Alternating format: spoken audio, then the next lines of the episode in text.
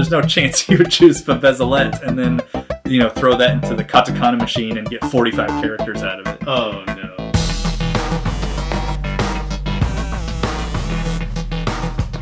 Hello, I'm Justin. I'm Mark, We're the J-Pops. and we are attempting parenting in Japan.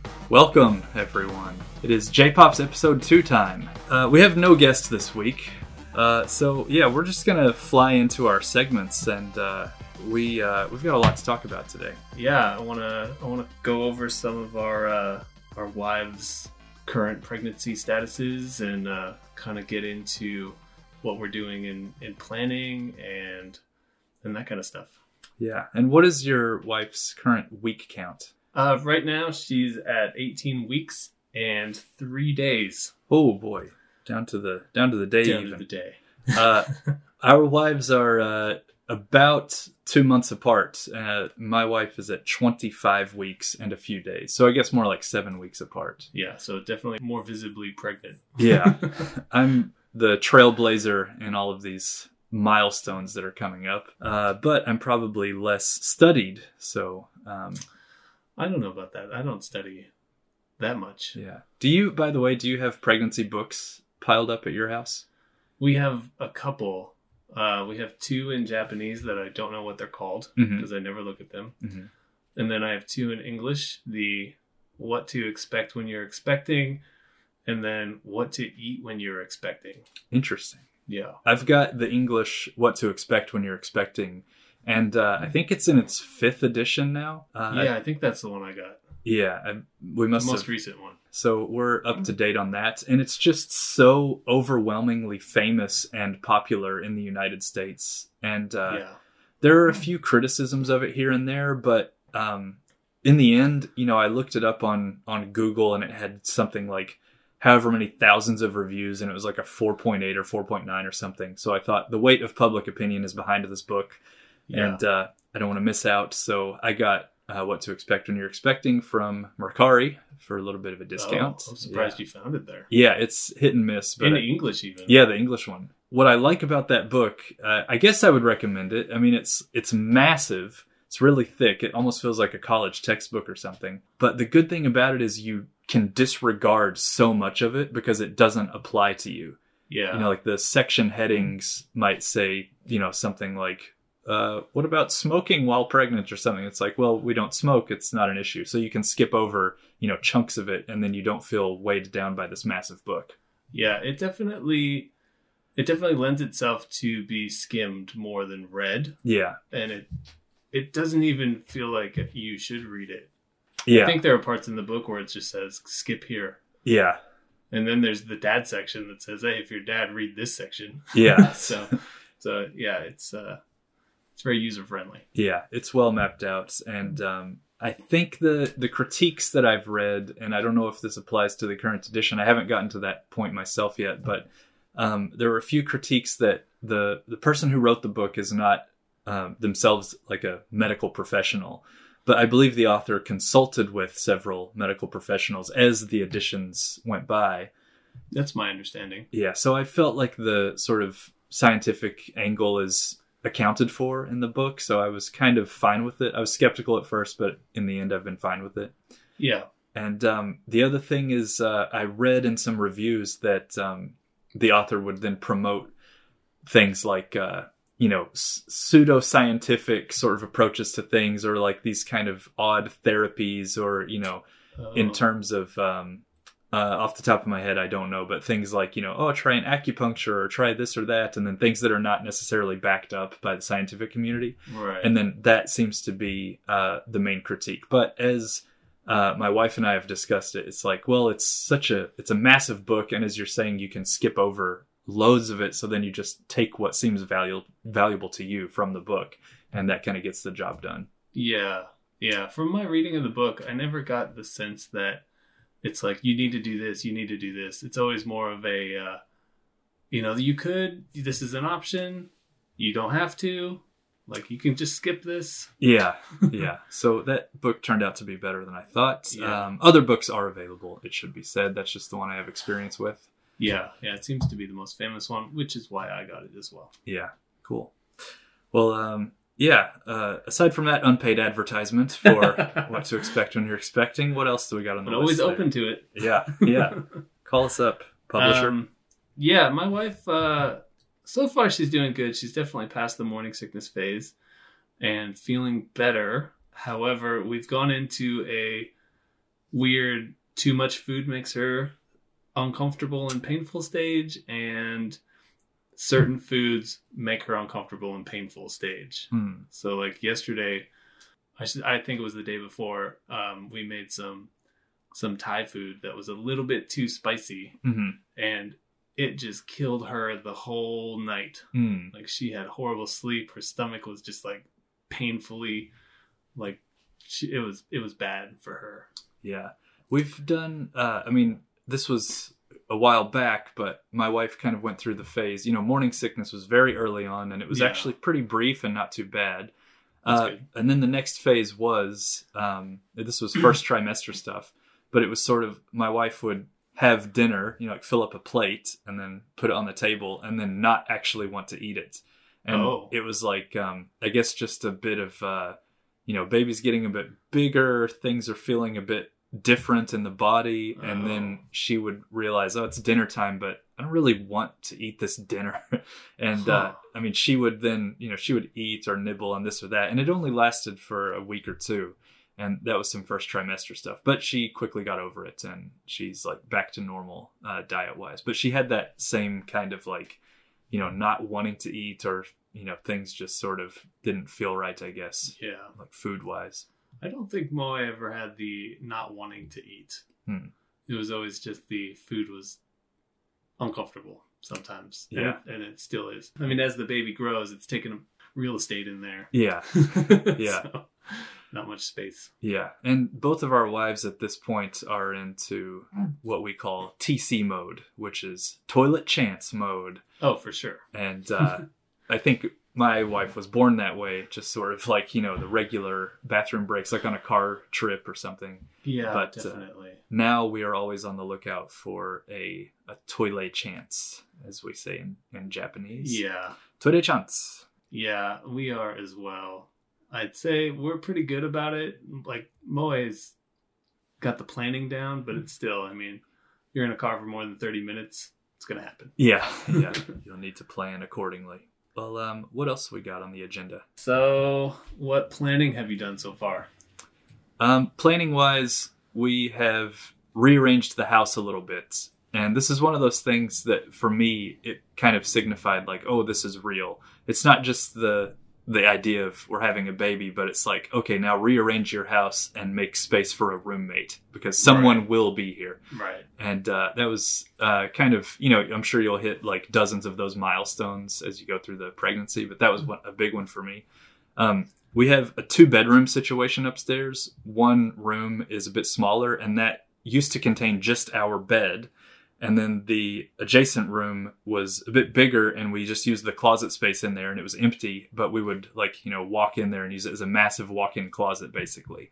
Okay. So uh, one thing that we did, we decided to consolidate and stop being greedy and just move into one room. So I dismantled our bed and moved it to the next room. And, the bigger uh, room. Yeah, yeah. So we took Of over course. the yeah. I'm still a bit greedy, uh, but we took over the bigger room. We've got our bed in there now for the first time. We were a single bedroom couple, and um, yeah, we like our take on getting baby stuff is scan Facebook Marketplace, scan Mercari, or if you hear word of mouth that somebody's giving up a lot of their baby stuff, then uh, just go load it all up, take every bit of it, and then sort through when you get home. yeah, because it's easy to get rid of baby stuff. Yeah, for sure. Absolutely. Uh, so we now have a room's half full of baby things, like a crib and, um, you know, little chest of drawers, and then baby odds and ends, like the kind of baby carrier papoose things. Will, uh, I mean, loads and loads of stuff, little seats and chairs and all kinds of crazy stuff. Nice. Uh, so we're loading up and we're trying to go as free as possible or as like discounty as possible, as used as possible. That's Yeah. the theme right now. But uh, how about you guys? Have you set aside space? Uh, yeah. So planning, we haven't really done too much as far as baby buying has gone. Mhm. But we we do have a room dedicated in our house to be a kids room when they do arrive. Mhm. Uh, I think we're gonna start doing some crib shopping and that kind of stuff pretty soon. I was looking for some deals, but there's some stuff I'm kind of apprehensive about buying Mhm. used, like a crib or especially if it's somebody I don't know. Yeah. So so we'll see. In the next couple weeks I I plan to buy some more stuff, but right now not much. Yeah, I'm a big. Um, it sounds a little like hippie-ish or whatever, but I'm a big reduce, reuse, recycle person. But then Yeah. it does come up against like we've got this new delicate baby in the house, and you Yeah. don't want to get some like half-built or like you know falling down sort of uh, piece of furniture for them. So that those two ideas come up against each other a lot. Yeah. And another thing about it is um, maybe it's because I'm a child of the 80s, which was sort of the end of that era when, you know, you buy something and you keep it for the rest of your life. like, uh, I've often thought, you know, like uh, 50 years ago, 100 years ago, if you spend a lot of money on something, it's like your bedroom suit or something. It's like you, we're going to sleep on this bed frame and use this chest of drawers until we die, you know? yeah. and now- have. Yeah. And these days, if you spend a lot of money on something, it's a computer and you know it's going to die within three or four years and you just get another one. And the amounts of money are sort of similar. And so I think now people are more used to sort of this disposable, like high dollar item. But I'm Mm. still not. I still want things to last forever, basically. Yeah, I definitely do as well. Yeah. I d- but I I'm cautious, Uh huh. especially about. I mean, I know things get broken. Everything has a limited use. So uh, your car door. Yeah. How many times can you open and close your car door before it falls off? It's more than you're going to be alive for Yeah. sure, but it's going to Yeah. happen. yeah. And so that's always my fear with that kind of stuff, especially with like newborn toys or cribs or anything Yeah. like that. Delicate baby stuff. Yeah. Well, for me, um, I feel like there's a lot of usefulness into like that's in a modern car seat. Like as you say, like the belt's fine, the you know the plastic frame of the car seat's fine, the cushions are fine. But then whoever bought it first only needed it for a handful of months, and then it's back on the market again, used. I I'm to go completely opposite. I'm never going to buy a used car seat. Oh yeah. First of all, they have ex- expiration dates. Oh, do they? Yeah. Interesting. So you have to be kind of cautious about when it was first made. Uh-huh. And I think it's on the bottom. I can't remember exactly right now, but I, I remember looking at one point and they actually have it printed on it like milk. Oh wow. So wow. Yeah, milk I'd be cautious furniture. of that. yeah. Well, I just um, I feel like uh, if you walk into in Japan, you've got Second Street is sort of the physical location to get used stuff. Yeah. And only recently have I been wandering into the baby and child section of Second Street to see what's there. And it's just overflowing because everyone Yeah. only needs this stuff for a very short window.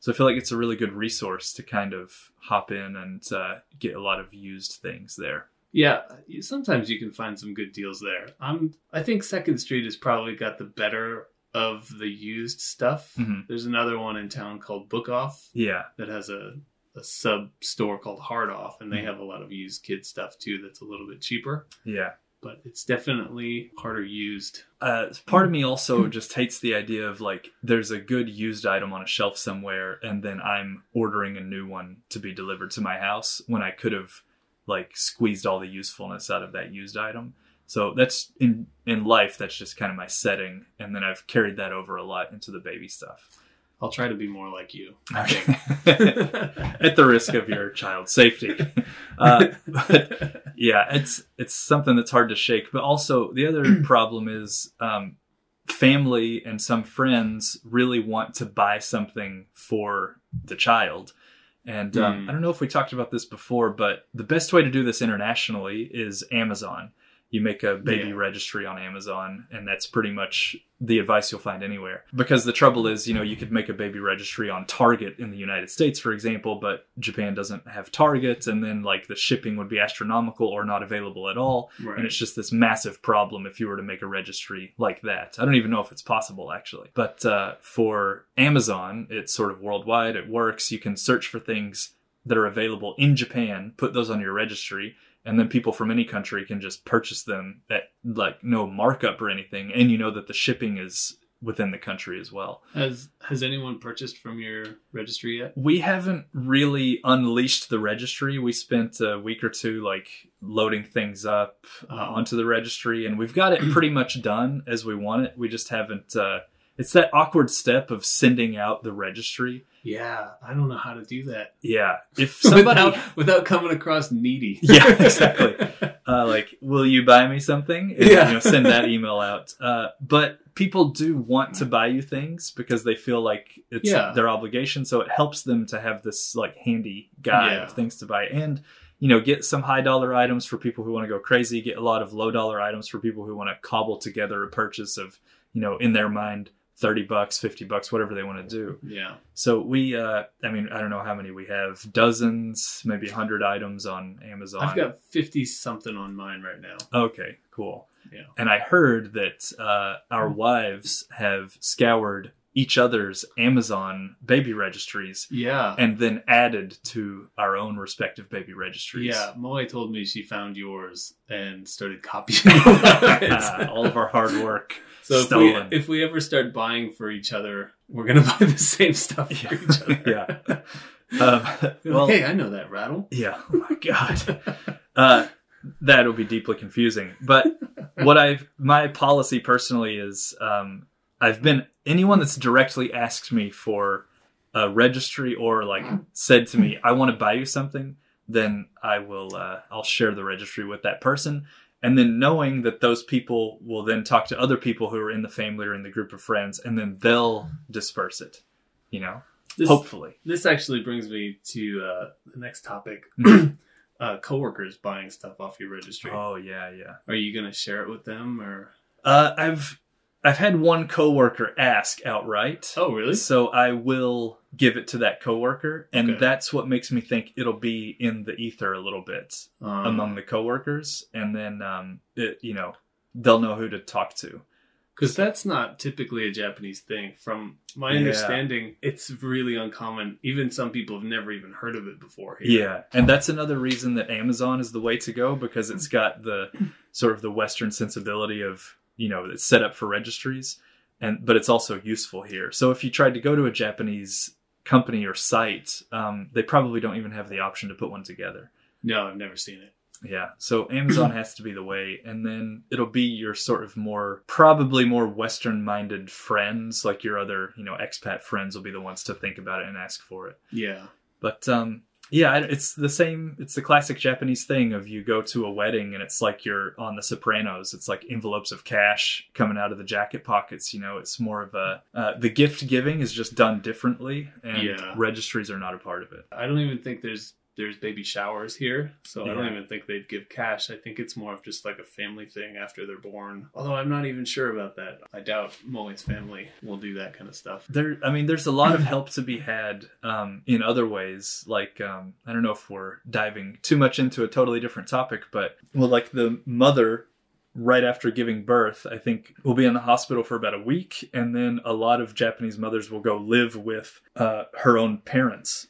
Right. Yeah, I've heard of this quite a bit actually. Yeah, and I don't think the timelines are set in stone or anything, but maybe spend a few weeks or even up to a couple of maybe three months uh, where the mother lives with the parents. And in the old days, I think it was a bit more common. And if you had relocated to a new city, you would actually, you know, take your baby to the hometown, maybe a couple hours away or whatever, and then a- apart from the father, and uh, just get all the kind of get all the ducks in a row there, like how to take care of the basic baby things. See, I get that. I get that, but it's the whole being apart from the father thing that just throws me and just makes me go like, "What the?" F-? Yeah. I mean, like, Yeah. like first of all, as a as a soon to be dad, the thought of my wife taking our kid and just going somewhere else for a month is kind of crazy to me. Like, Yeah. wait, you, wait, I'm not gonna get up and help feed this, or like, what's Yeah. you just don't need me? Yeah. And I've uh, I've said many times in the past that I think that like Japan can be understood from the American perspective. Japan in, in many ways can still be understood as picturing it as like a Leave It to Beaver episode. Oh yeah, Like you know, Dad puts on his hat and his suit and carries his briefcase and he goes to work, and Mom stays home and is the homemaker. And that is not fully the reality in Japan, but it certainly exists in a more common way than it does in the United States anymore. yeah, And so, like this sort of, um, you know, oh, leave the child rearing to the mother, and you know the dad'll do what he needs to or whatever. I think that again, it's not the blanket statement that covers Japan, but it's still more of a norm than it would be in the West. Is uh is Ayumi gonna go and stay or Uh, this kind of gets into some practical issues because our house is a pile of old garbage, and so the baby's due date is February, late February, and Okay. uh, that's going to be right in the middle of some cold times in this house, and Ah, it, it just yeah. seems way easier. Uh, her parents built a house just uh, maybe 15 years ago, and it's really nice, like the um, what's called the yukadambo, which is the in-floor heating. and oh that- super nice. Yeah, well insulated and really like new and modern, and it's got enough space. Uh, they also built the house to accommodate sort of two families at once. Um, this Planning is ahead. yeah, well, it's another Japanese thing I think where people think, okay, my you know, say you build a house and you're middle aged, you're thinking my parents are nearing retirement age and may need like live-in help at some point Yeah. so we can move you know the grandparents generation into another area of our house so i think the thinking was when they built the house we'll have a kitchen upstairs and then a small kitchen downstairs and we'll have you know bedrooms upstairs and uh, an extra bedroom downstairs just so one or two people could fully live on a different floor of the house so that's all ready to go it's all set up and you know uh, at any moment you could move in with have your own little kitchen have your own room Nice. and, and that sort of thing in a well heated and insulated house So would you both of you guys go over there then? there are talks yeah it's being negotiated right now Okay. my people are looking at it um, Our people are talking. yeah so like yeah we could do that and it may come to that and really just for the sake of like it being easy and comfortable as it is in our house now we've got one wall unit that heats well most of the downstairs we have nothing upstairs so whatever temperature it is outside that's the temperature inside of the second floor of Oh, not house. even like an emergency, like, like oh crap, it's it's below zero. Like, yeah we we have none of that upstairs we're going downstairs tonight. Yeah, exactly. Yeah. if we want to live, follow me downstairs. Uh, and actually, I mean, I think, I don't know how common this is, but in our house, through the really cold months, we kind of abandoned the upstairs and we set up shop downstairs almost entirely. I think that's pretty common. Our we don't do that in our house. Uh, We have the emergency heater on Yeah, the wall. that's good. but most most nights we don't even use it. We just have really thick blankets, mhm. and then our upstairs, our bedroom is above our living area, which has a wood fire stove in it, Mhm. which kind of radiates up. Yeah. So our bedroom never even gets that cold, even if it is negative. yeah. And that pipe goes through your bedroom, doesn't it? From Yeah. the wood fired stove. Yeah, So- it does. Yeah, that's nice. We have no such luxury in this place, and we're also renting this place, so there's not True. much you want to do to like you know put money into it, or that you even could do. But um, the the trouble is we've got the wall units, and that heats up the downstairs well enough, but it's a very like dry air that comes out, and then you often wake up in the night with like a totally dry mouth and throat if you leave that on. And I just don't want to navigate the whole newborn baby and then like balancing humidifiers and heaters all in one room and it seems like a massive pain to get through You know, thinking about this now, Japan is kind of a massive pain to raise a kid. Just from like the humid summers where you're gonna die if you go outside too long to the like super cold dry winters where you're gonna die if you go outside too long. yeah And then like that range of trying to keep your house from molding or drying out. yeah It's just yeah and now we've got a, we're gonna have a newborn in this situation. It Yeah. just it kind of scares the crap out of me. yeah it's uh it scares me too but then i you know you realize at any moment that you're the result of thousands of years of people living in in those sorts of conditions. So there are solutions to it. It's just figuring it all out and then dealing with the excess trouble that comes with doing things like uh your house has no insulation. Good luck. You can survive it but it's not going to be fun. Yeah. And uh, I know my my wife's grandmother has a an old house. Her house was built before they had electricity in that area. so the house was up, and then years later they came by and said, "Hey, we're installing electricity. Do you want in on this?" And they ran lines to the house, and literally in that house, all of the outlets, like you can see the gray wire stapled to the wall that leads to every switch and every outlet, and it's all exterior wiring on everything. And Nice. just knowing that um, even one or two generations ago, that's how everybody was raised. It's like, oh well, it can be done. It's fine. Yeah. Our Yeah. house before we renovated it was almost the exact same way. Oh yeah. There was I don't know how they do wattage specifically, but the the electrician told me that we had half as much power coming into the house as we needed for a modern home. Hmm. So when we were upgrading everything, the guy was like, "Look, you just got to redo all of your electricity." And I was like, "There's like three cables here. Just take them out." Yeah. yeah. Yeah. No big deal. yeah. Spool them up over your arm. Put in the new ones. Yeah. Um, I've seen that in the house hunt. Uh, if you check the um, the what's it called, the breaker box, Hmm. uh, you, it'll sometimes be labeled as to how many amps the house is running, or whatever the amperage. I think mine was 40. Now it's Oh, 80. yeah. Sometimes I'll see an old house that's at 30. This house is so old. I, when we moved in here, it was at 30. And uh, when they said, uh, "Do you want to upgrade that and we can make it 50?" and I was like, "Yeah, go for it." I don't know how that works, but yeah, make it 50. And they it was no big deal. They made it 50. Something magic happened, and now we can. We've only blown the the breakers a, handful of times, so it's no big deal. But So um, like TV, microwave, fridge, like yeah, yeah, all that stuff. You run the dryer and then you're microwaving something and turning on the hot water heater. But um, yeah, so no big deal. But um, it's all survivable. But it's just like how many paces do you want to put yourself through when you've also got the thousand new things you have to learn about how to raise a baby as well. right. So at the end of that equation, it just makes sense because also my wife's parents live in town. Uh, so Mm. even if I uh, do stay in this house most of the time, I can ride my bike there or drive there every single day, or stay there for you know a week or two at a time, and then just come back here to pick up clothes and you know drop things off and that sort of thing. So it's pretty low stress, and you do get the benefit of two extra parents in the household uh, during the first few months. You know, helping out with a lot of things. Yeah, I'm sure that will be a help. Yeah, so that may be the way that that shakes out, but we're still talking about it. Gotcha. But you guys are going to be, you know, one one week in the hospital and then right back to the house. Eh? Yeah, which it's kind of crazy to think that she's going to be in the hospital for a week with the baby and I can't go in there or see him at all. Yeah, I'm really hoping things change by the time she gives birth, but I kind of doubt it. Our hospital is super strict in they're yeah, they don't even let me into the hospital when she has an appointment. Like I literally just have to stay outside. yeah. We should say this is like coronavirus measures uh, as of November 2021, and these are changing all the time based on the caseload in Japan and sort of if you have outbreaks in your area and that sort of thing. Which we haven't had any around here. It's been good for like Yeah. a week or two. It's been at zero. Yeah, yeah. It's there's been a lull for sure, and then the policies tend to lag behind that.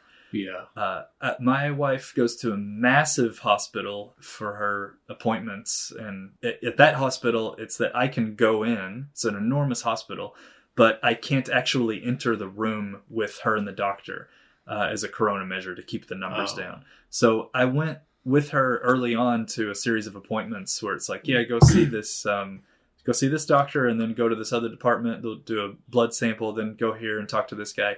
And at all of those stations, I sat in the hallway, and she went into the room, and then she would come out. We would walk to the next place, and I would sit in that hallway, and that was sort of the nature of it. Um, When you were doing those, how were they? Did they record like the ultrasounds for you and that kind of stuff? my wife would record them on her phone, just take a video of it. Oh, really? That's it? Yeah, and it's clear enough. I mean, these days it was all really good, and I could get wow. the get the real clear picture. That kind of surprises me. You guys are in a much bigger city than we are, yeah. but ours has uh, has given us the option to uh, to bring a USB dongle. Oh wow. Are they still called dongles? They may be.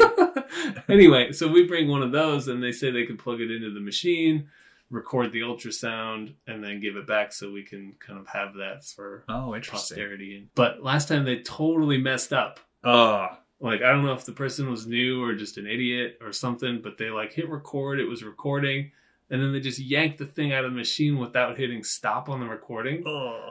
And obviously, I'm not there, Yeah. So I get this thing and I'm all excited. I plug it into my computer, and they're just like error messages. Oh. like, you sons of bitches. That's no good. Yeah, I want to say that if uh, if we propose something like that, we could maybe get away with it. But sort of the uh, the standard operating procedure now is that my wife will take pictures of things as they happen, and they will print off the ultrasound photos like the Yeah. old days. You get a little like almost Polaroid style picture that comes Yeah, out. we get that one too. yeah. But they also forgot that one last time. oh, they were just having a bad day. Yeah, that's no good. yeah, I uh, I wanted to say I met up with a guy a couple of months ago, and his wife had had a child, and this was a couple of months back when Corona was quite a lot worse. And so the policy at that time, I don't know if it's the same for all hospitals, for all prefectures, or if it's changed now, if it's lightened up a bit. But uh, his wife gave birth, and then he wasn't allowed in the delivery room whatsoever. So he was allowed to go be in the waiting room, and then I think Oh. a- after the birth happened, he could go and see the baby. But he was the only one. Oh, that's Uh, cool though. Yeah, no other family, and they also have another child. That child wasn't allowed. It was literally just him as the father. Oh, And then uh, for the week that she was in, the rule was um, that he could go in for 30 minutes per day and see her and the baby.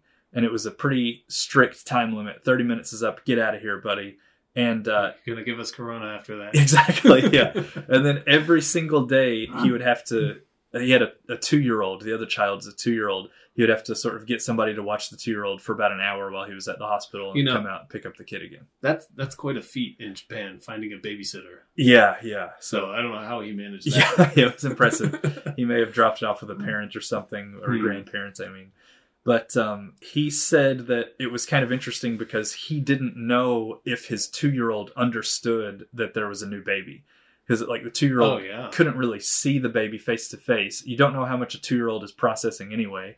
And then they would FaceTime on their phones, but it's like, oh, yeah, that's my mom, and there's a kid there, but I don't know what the relationship is, you know? I don't know. It's probably just YouTube to that kid. Yeah, exactly.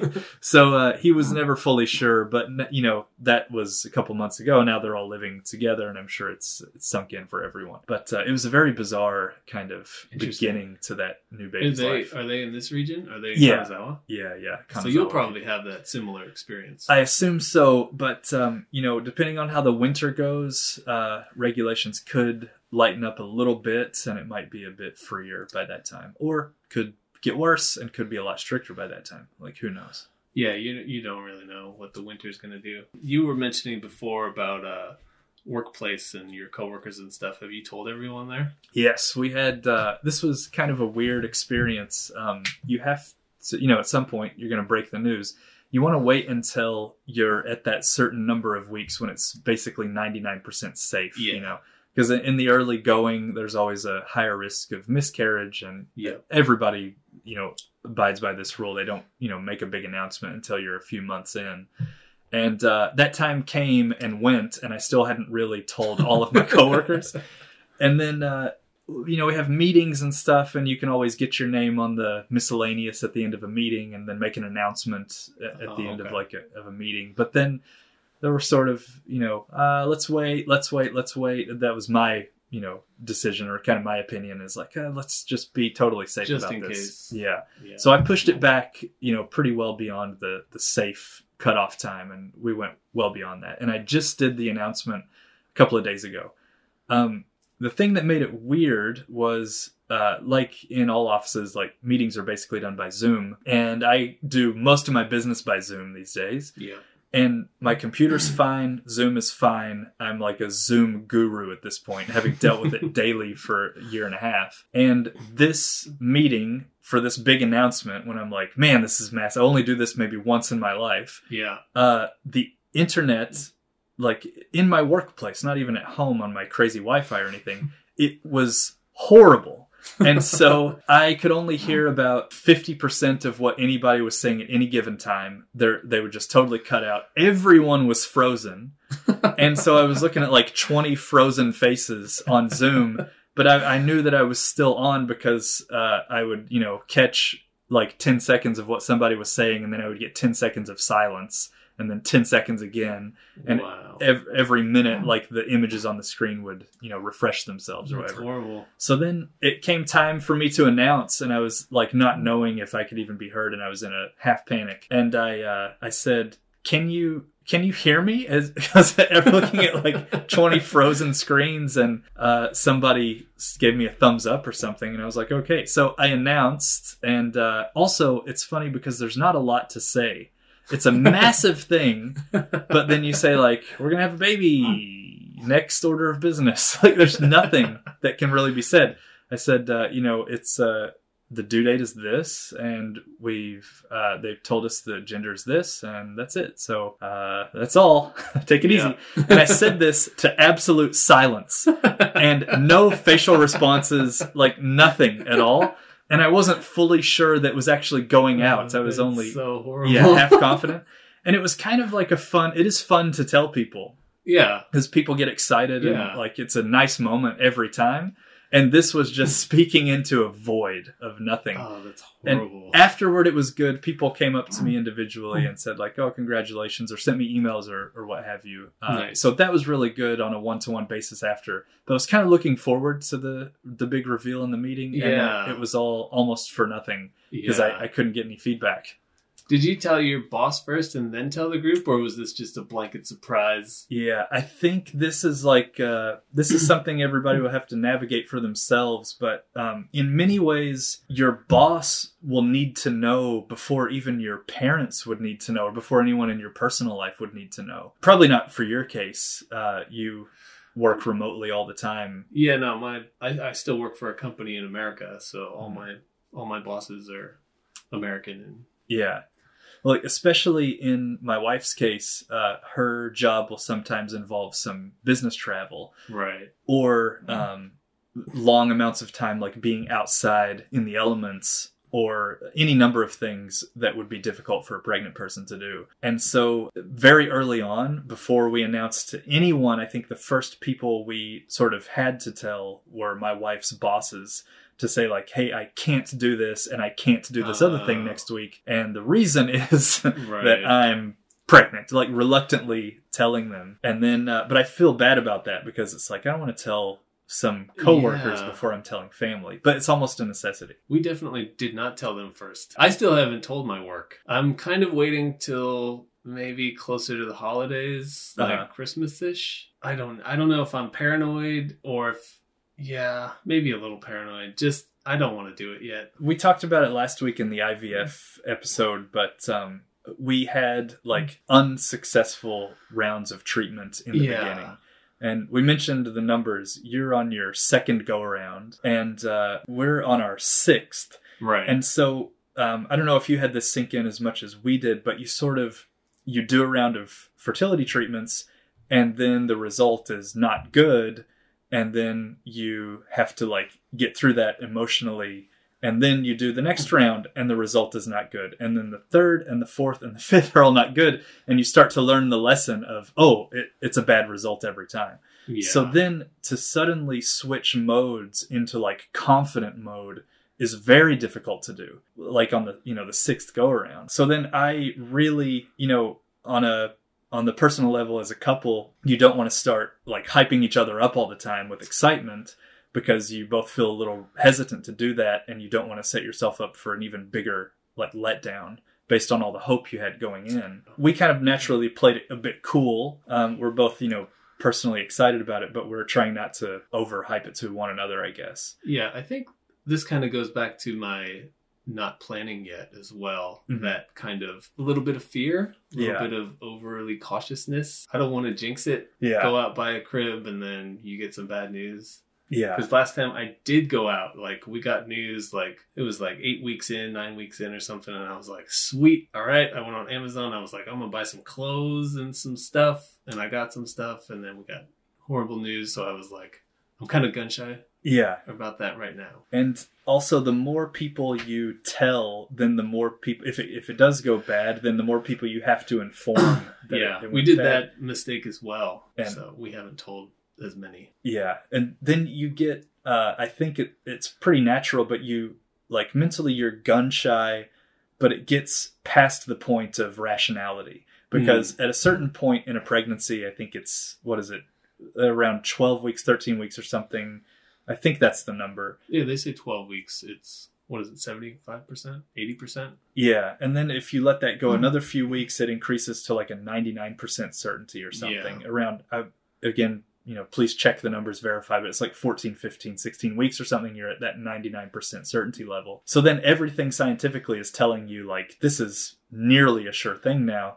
It's going to be okay, but still mentally, you've got all that baggage from the previous rounds. Yeah, And totally. I think that's what delayed me in telling the work and what delayed me in sort of every step of the way, basically yeah. you always want to hedge your bets a little bit but then at a certain point you do want to also experience the enthusiasm and the like the sheer joy of the whole process so hopefully and now that we're you know like halfway through more than halfway through the pregnancy i'm kind of in that mode a little bit more securely I'm feeling I'm feeling more confident for sure. It's just the back of my mind. It's always going to be there. I think. Have you guys gone over any naming stuff yet? Because you know the sex now. yes we do and i guess i can reveal they tell us it's a boy Nice. hey I mean, either way would be nice, but Yeah.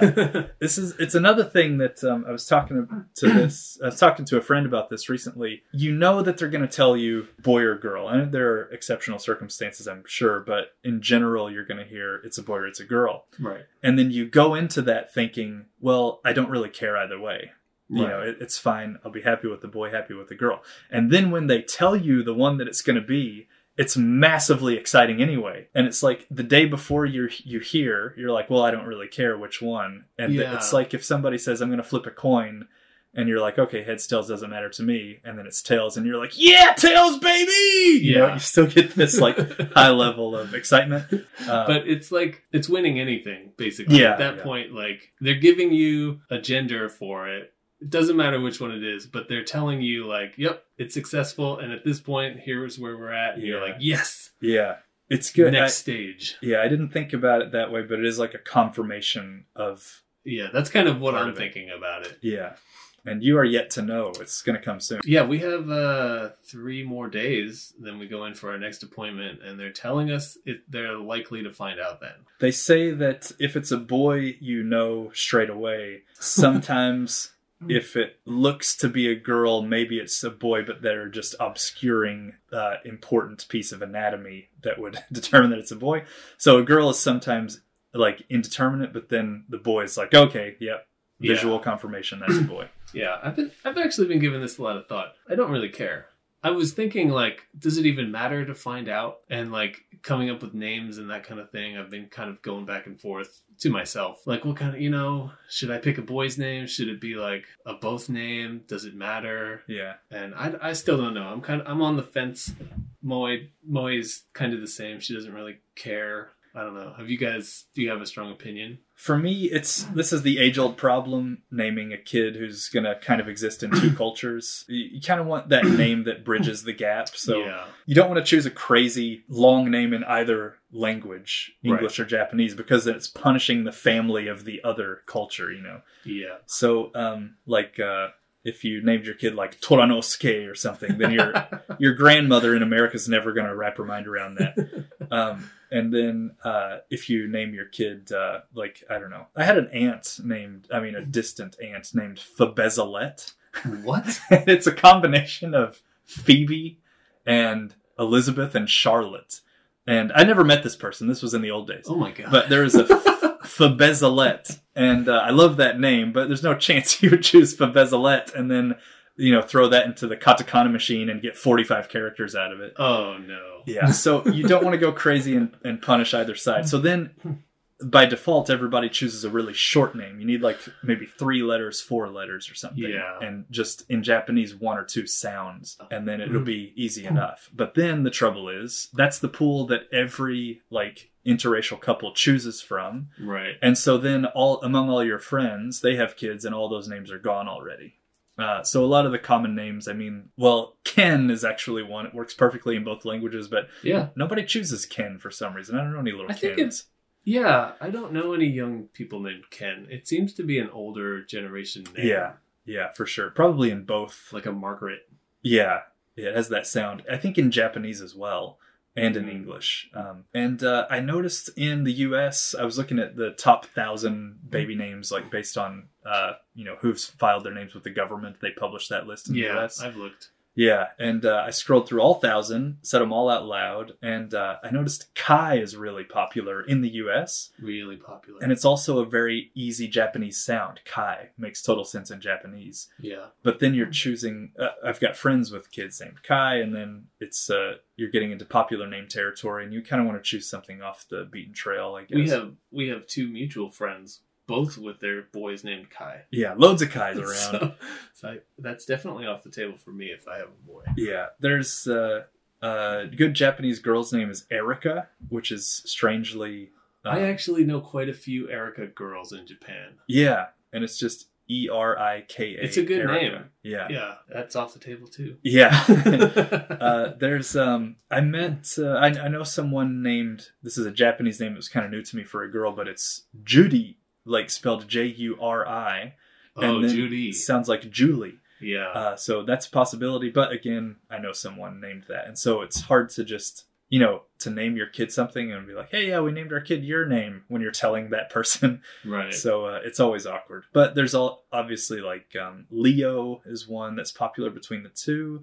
I've got a friend with a kid named Leo. yeah. Um, there's, uh, I mean, just go through all your. I think Leo. Leo seems like a troublesome name because it could Yeah. be Rio Yeah. because the katakana or hiragana, whatever you choose to use for it, is kind of indistinguishable. Yeah. There's Diol and Diol and various ways in Japanese. Yeah.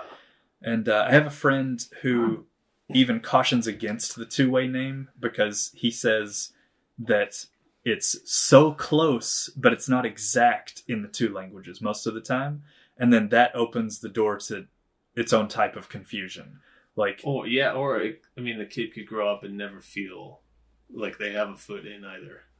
I mean, you could be opening like a whole bunch of psychological worms with that. oh, identity, man.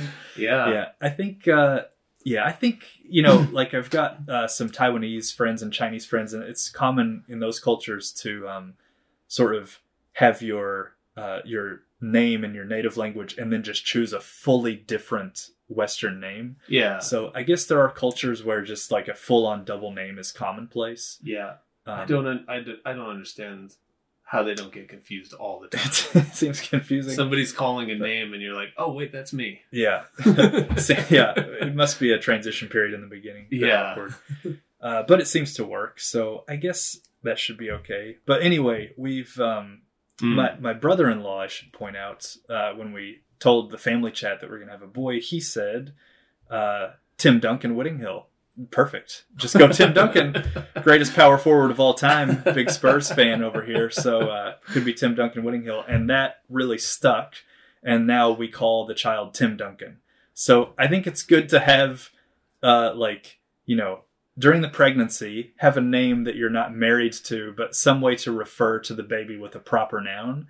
Seems Yeah. nice to me. So we call the kid Timmy or Tim Duncan, but I'm also worried that it's going to have too much momentum, and then I'll actually have to call the child Tim Duncan, which is very bizarre as a name. I think. Just one word. Just mush them together. Tim Duncan. yeah, Tim Duncan. spell it all as one word. Man, that could be good. That's the out. Actually, Tim's not bad, especially if you kind of stretch it. There's uh yeah, you get into the trouble of a lot of people would want to change the TI to a CHI That's true. and go chi, uh, but then you could spell it with the te and the small e, and you could get a good T sound. But then you've got those small sort of uh, katakana letters you have to mix in. But yeah. You know, there's it's always it's like nothing lines up perfectly, so you're always gonna have trouble. Yeah. This actually this actually kind of lines up perfectly with the segment I want to cover today. So Yes. if you don't mind, Yeah, can we jump over to Japanese of the day? yeah, please. I know we've covered a lot so far, but I have a, a specific gripe I want to get to. Yeah, And uh, this isn't baby related or pregnancy related or anything. This is just living in Japan uh-huh. and the frustrations that go along with it. yeah, I want to say a week ago, I was at a kombini and they have on the counter they have a rack with steamed buns cooking Mhm. all the time. In Japan they're called nikuman, but they also make one that has like pizza sauce and cheese inside of it. yeah, And it's just called a pizzamon. yeah, Or as is properly said by the Japanese, pizzamon. yeah, And so there's a slight distinction there. yeah. So I was in the store trying to order some of those, and I was like, one pizzamon, please. Uh-huh. And I said this all in Japanese, what I thought was perfect. Yeah. I said, Hitotsu pizza man, onegaishimasu. The lady looked at me like I was speaking English to her. Yeah. I swear to God. She looked at me like, what? And I was like, I went over to the thing and I was like, pizza man, one. Pointing at it directly. Pointing at it directly. She still looked at me like I was an idiot.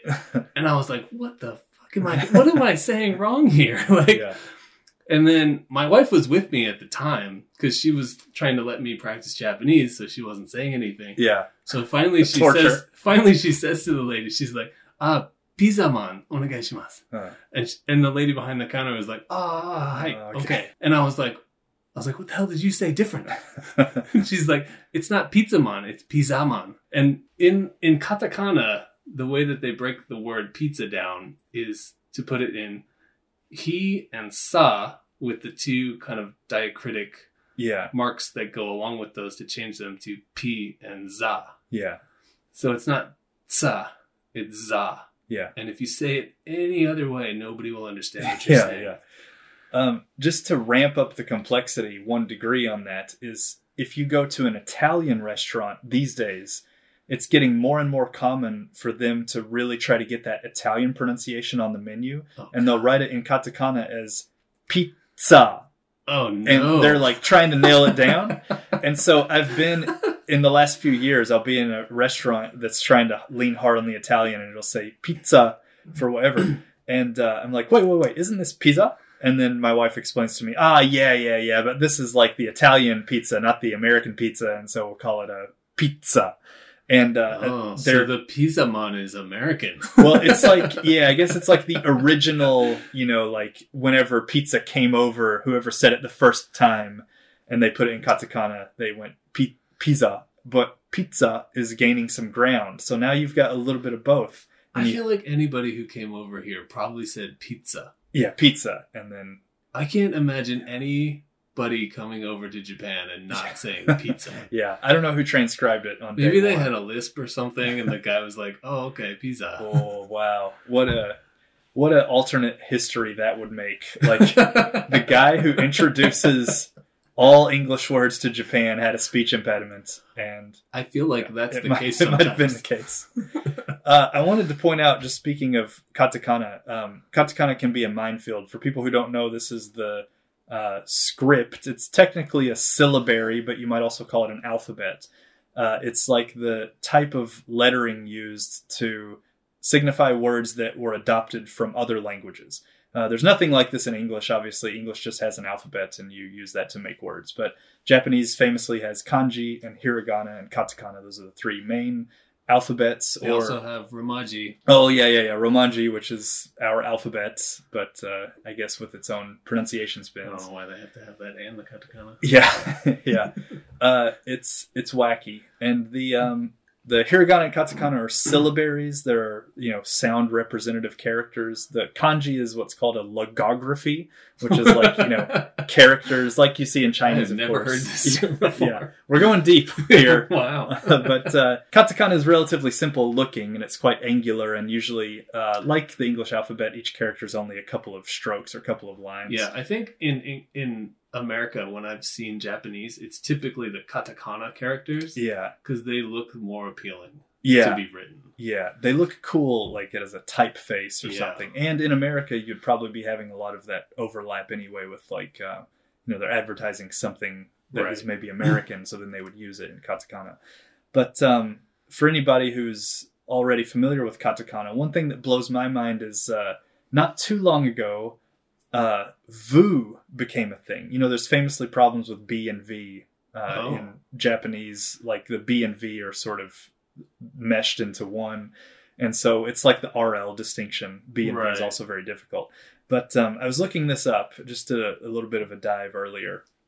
Sometimes you'll see instead of um, like bobby boobe bowl which is you know kind of a hybrid b and a v for all of the vowel sounds uh, they'll take the u the katakana for u and they'll put the tenten like the two little marks like it looks like a quotation mark close quotation mark or something in english.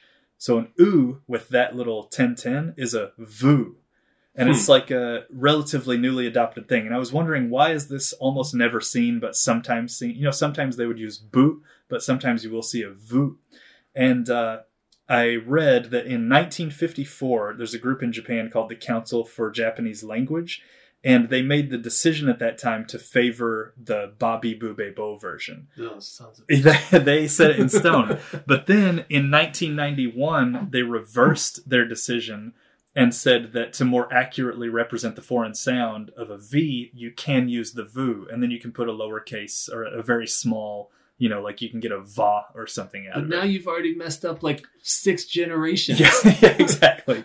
Oh, so man. they went back and forth on it, which is why you sometimes see it, but you don't see it in other times. And then the real problem is that Japanese doesn't have a clear, like a word in Japanese that would have a vu. right. They would, might, might have a bu here and there, but they don't have a vu.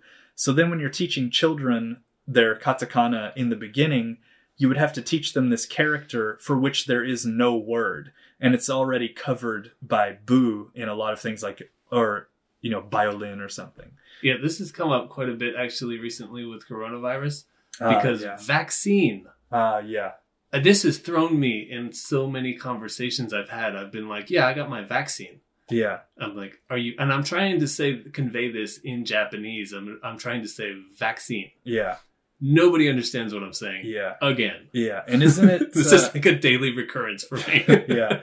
For vaccine, this might be like German somehow, but it's a uh, wa at the beginning. This is more Japanese of the day. Wakchin is vaccine, which is supposed to be the same word, but it's quite different. Quite different. So anyway, yeah, someday they might change it to vaccine or vaccine or something, but I don't know because they- lean hard into the German. Yeah, yeah, they could. Nuclear vessels, Star Trek, anybody? So He was- anyway, he was Czech though. Oh, he was, yeah. Anyway, 1954, they went with Bobby Bubebo. 1991, they reversed course and went with Vu, but there's no correlative like Japanese sound for Vu, so they tend not to teach children that, so nobody learns about this hidden Vu katakana, and that's why we're sort of stuck with the boo in most cases. But uh, anyway, yeah, so that's Japanese of the day. We Nice. may or may not have time for my question for you is. Uh, we do have some time for that, All but um, sitting here, I've totally lost my question for you. Okay. But I do have questions Okay. that we could get into. Yeah. Um, so I'm just going to run down the list of questions that I've come up with. Japanese parents don't say the word "I love you" to their kids. How do the Japanese perceive other cultures that do? I, you know, like we're already two dads, like mostly talking about what our wives are going through. Right. to be two foreign guys talking about what most Japanese people are thinking, I can't wrap my mind around it. I I'm not gonna even try to answer that. How would they perceive it? I have no idea how they would perceive it. Yeah. But I know that I don't experience a lot of Japanese people that I know saying "I love you," Yeah. and I've I don't think I've ever heard any of their kids say it to them. Yeah. The ones that I've hang, hung out with, Yeah. so I know that it's a thing. Well, my take on a lot of like often repeated things, you know, I love you in certain settings is like very significant and important.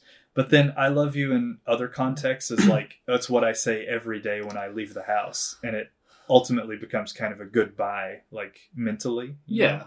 It's more significant. You wouldn't say it to your coworker. But I think like there are things that probably cover up for this. It's almost I don't know, I might be getting too far into the weeds, but you know, the classic Japanese like Genki desu ka, you would naturally want to translate as how are you?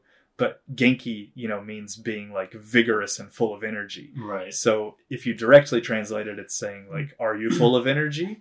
But nobody would ever directly translate it that way. They would say, "How are you?" Right. And do the same sort of um, what's called socio-pragmatic legwork, where it's like, how is it used in actual speech? Yeah. I know I know the actual Japanese for I love you, but it's it sounds very weird when Yeah. you hear people say it. Yeah.